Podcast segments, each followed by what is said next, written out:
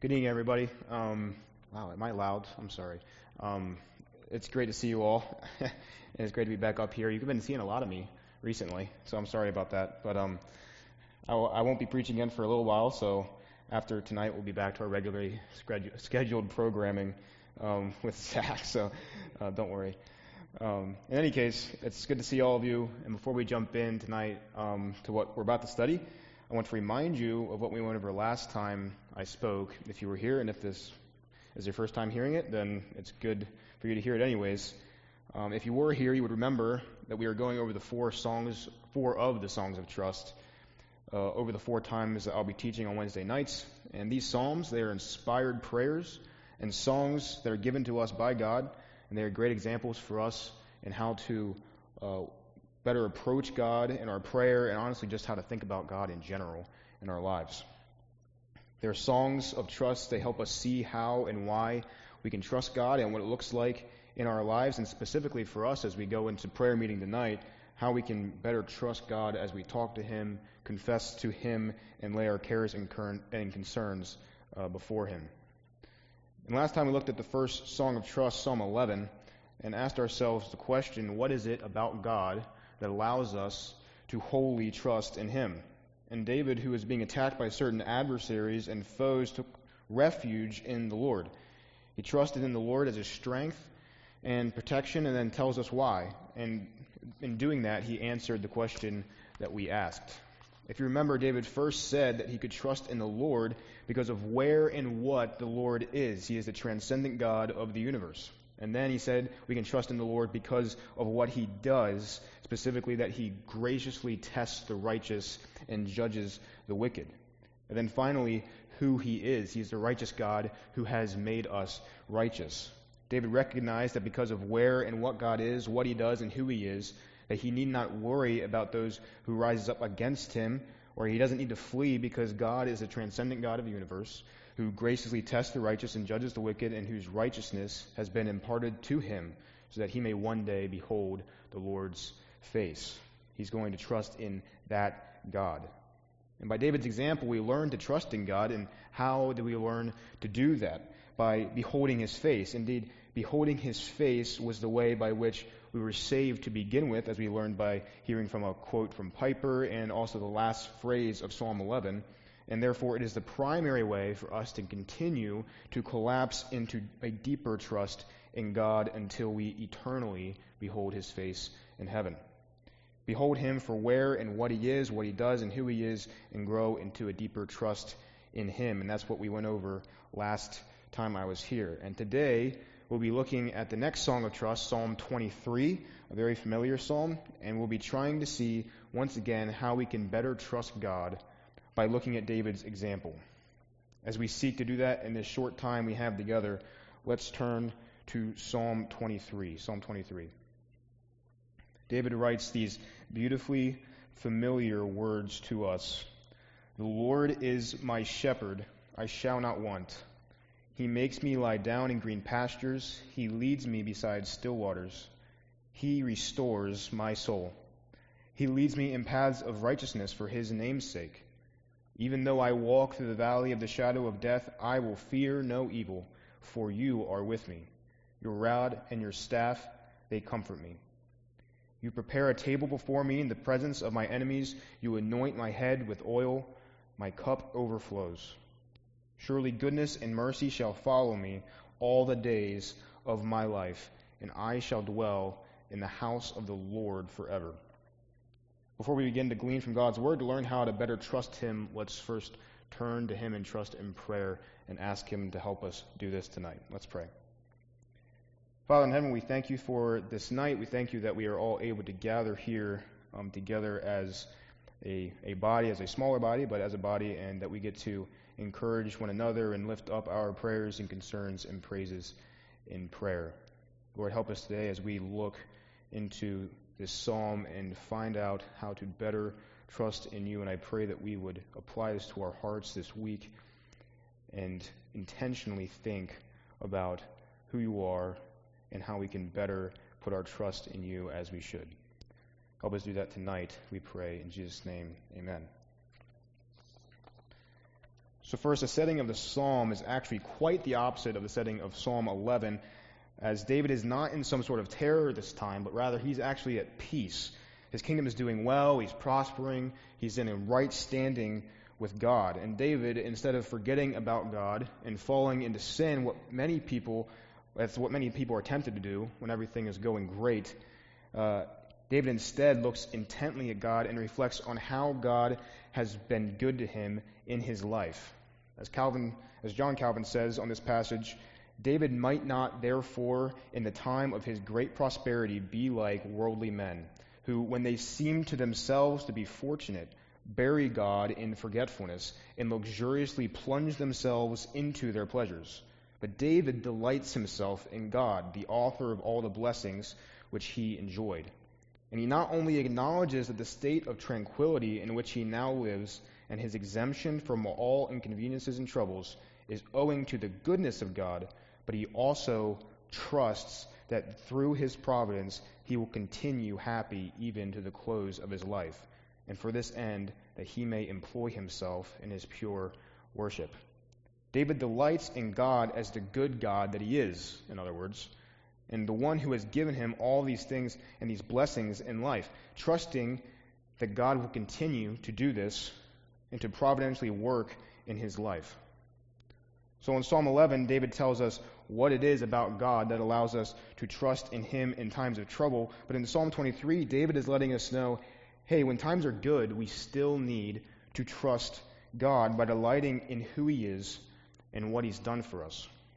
We never stop needing to trust Him. It is interesting, we behold God in times of trouble to trust Him more, and in good times we delight in who God is. We behold Him for who He is to continue to do so. It's the same call, the same example from David, just a different scenario. So once again, David is answering the same question and giving the same solution. What is it about God that allows us to wholly trust in Him, even in times of prosperity? To answer this, David talks about God's goodness in a specific way. He starts out in verse 1 The Lord is my shepherd. The phrase is beautiful, it's powerful, it's portraying the ultimate and infinite God of the universe that has placed himself in the role of being our shepherd, the one who leads, guides, protects, and saves us as we aimlessly wander as sheep. God, Yahweh, the powerful promise keeper, reveals himself not as a big guy in the clouds with his arms crossed looking down on us in disdain, but he reveals himself as a shepherd, as a leader, a guide, a protector, someone who will leave the 99 and save the one who has wandered. He reveals himself as good. He is the good shepherd. And this is not a new way to talk about God's providential goodness. And actually, several times in the Old Testament, God is compared as a shepherd of his people. I would read them all to you, but there's a lot of verses, and I'm not going to for the sake of time.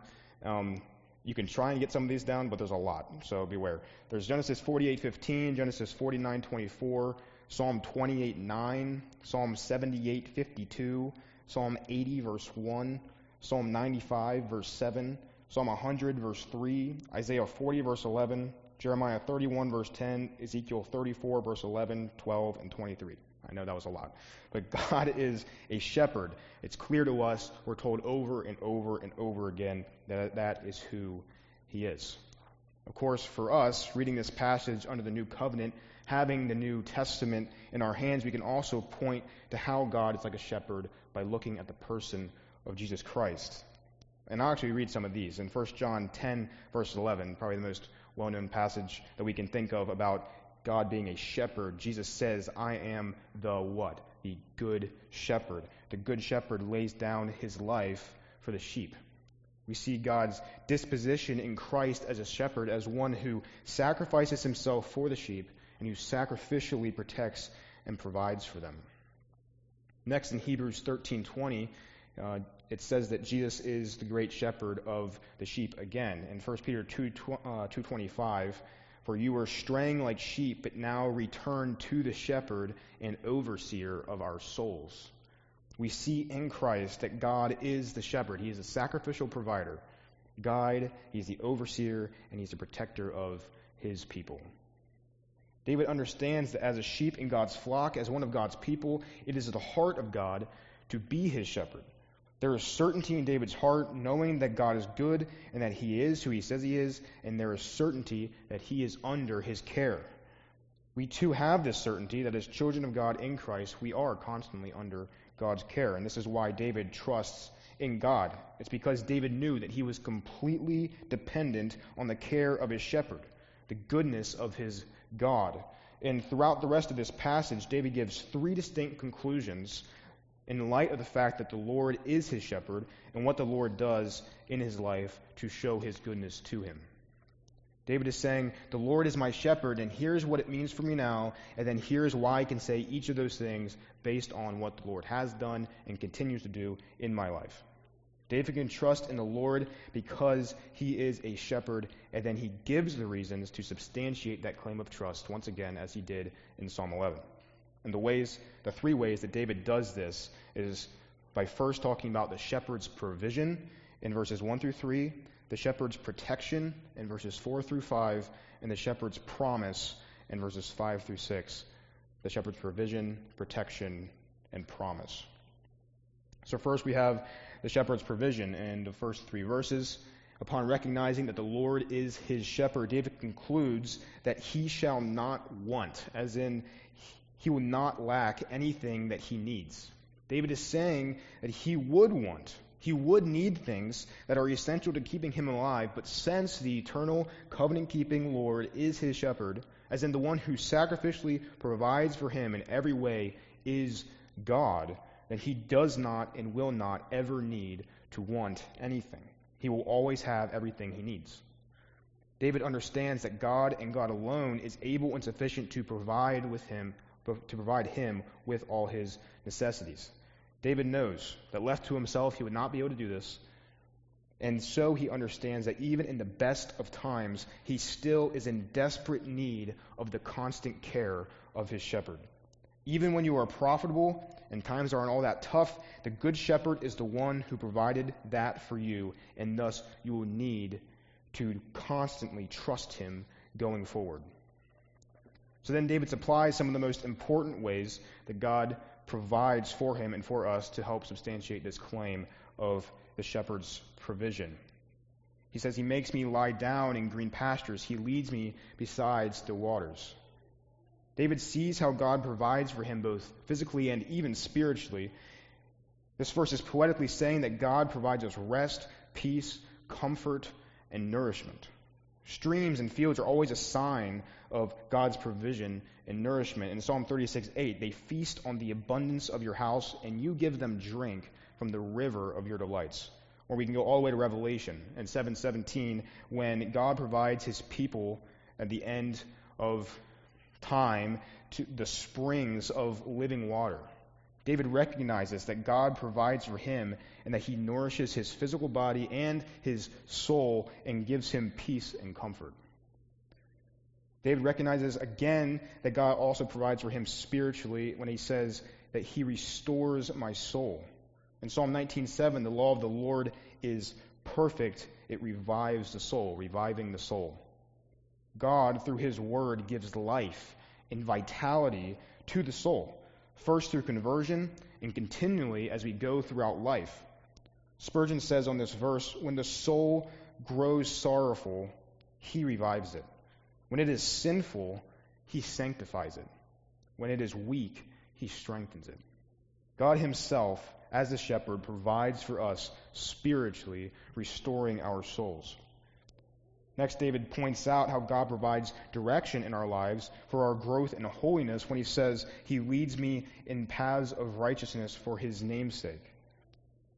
Proverbs 4:11 says, "I have taught you in the way of wisdom; I have led you in the paths of righteousness." God does not just leave us to defend for ourselves in this world, but he provides us instruction and guidance in how to live a life that is honoring to him. His word is a lamp unto our feet, and it's a light unto our path. His word is guidance in the paths of righteousness. But not only does God just use His word, but He also uses the indwelling of the Spirit as well. Our, one example of that is in 1 John 3 9. No one born of God makes a practice of sinning, for God's seed, the Spirit, abides in him, and he cannot keep on sinning because he has been born of God. God provides direction for his people by his word and by the Spirit to live a holy life. And ultimately, all this is done for his own glory. David said um, in the last phrase of verse 3 it is for his name's sake. God acts for his own glory. God provides for us to bring glory to his name. And we should take comfort in knowing that God will glorify himself because it will happen. And since he does this in providing for our needs, we know that God will provide. We can trust that he will do that, and we should give him praise and the praise that he's due. So we should first trust God because as our shepherd, he will provide for our physical and spiritual needs. And this whole point can be summed up um, in a verse I love in Luke 12:32. It really reflects this trust. It says, "Fear not, little flock, for it is your Father's good pleasure to give you the kingdom." Our loving Father, as our shepherd, loves to provide for us as his flock. So fear not delight and trust in the shepherd's provision. Next, we have the shepherd's protection. Shepherd's protection in verses 4 and the beginning of 5. Upon recognizing that the Lord is his shepherd, David concludes next with the phrase, I will fear no evil, even though he walks through the valley of the shadow of death. David has an undeniable confidence in the protection of his shepherd. As he says in Psalm 11, when everything is crashing down and death is literally at his door, he will lean on God for his protection and comfort. Psalm 27:1, The Lord is my light and my salvation. Whom shall I fear? The Lord is the stronghold of my life. Of whom shall I be afraid? David thoroughly trusted God for his protection as his shepherd. And David first points out that God's protection is not some distant, imaginary protection, but rather it is close to him. He says, You are with me. You, God, my shepherd, are with me. And that is why I am not afraid.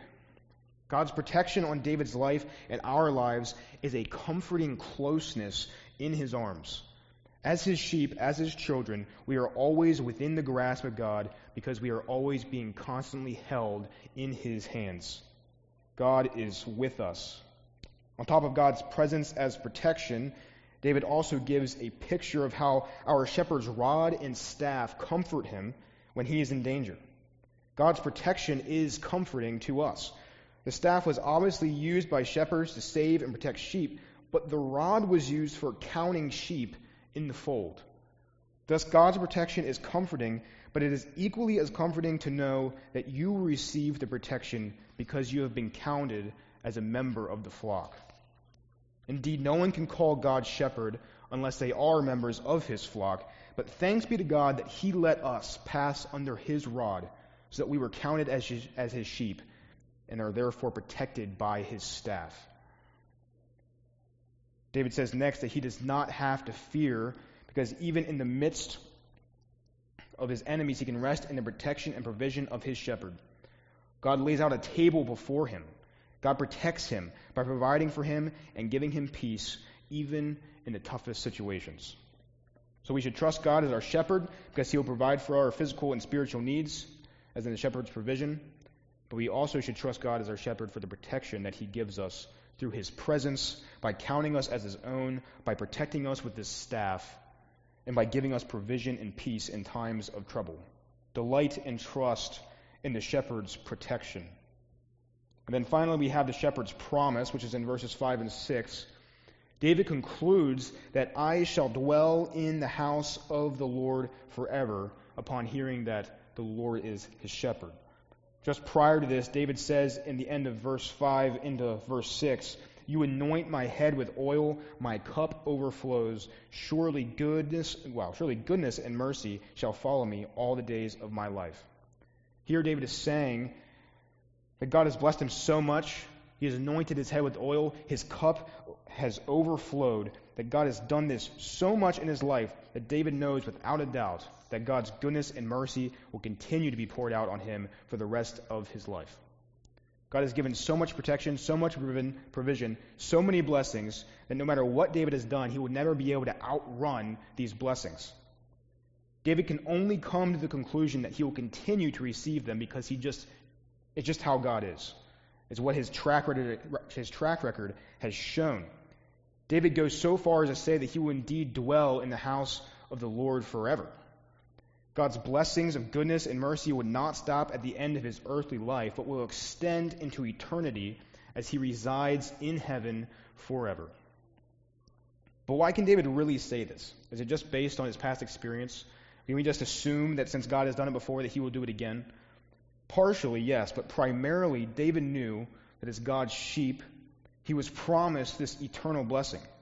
As Calvin said on this verse, although therefore experience led him to hope well, yet it was principally on the promise by which God confirms his people with respect to the future that David depended. David trusted in the trustworthy, providential, blessing giving character of God entirely, and thus he knew that the promise of eternal life to the righteous, as we saw in Psalm 11, would be undoubtedly kept by, by the promise keeping shepherd. And we know that in Christ we have an immense amount of blessings and the same promise. Ephesians 1 verse 3 says, Blessed be the God and Father of our Lord Jesus Christ, who has blessed us in Christ with every spiritual blessing in the heavenly places. We are eternally blessed, and we see the promise in 1 John 5:11, and this is a testimony that God gave us eternal life, and this life is in his Son. Delight and trust in the shepherd's promise. So what is it about God that allows us to trust in him? He's our shepherd who provides, he's our shepherd who protects, and he's our shepherd who has promised us eternal life. So when times are prosperous or when death is on the doorstep, follow David's example of trusting God by beholding him and delighting in who he is. And tonight, as we pray, think about all these things. Think about how God is your shepherd, how he's the one who has counted you into his fold, how he's taken him how he's taken you under his wing, how he's willing to give you the kingdom in his good pleasure. Consider how he has provided for you, how He has met your physical needs of comfort and of nourishment, how He has met your spiritual needs of salvation, of sanctification, and rest. Think about how He leads you each day by His Word. And then finally, ponder how your shepherd has protected you. Be comforted by His close comfort, His presence, and His protection of you. And then meditate on the truth that you have been saved by His grace, blessed with every spiritual blessing and are promised eternal life. So delight in the care of our shepherd tonight and trust him as we pray.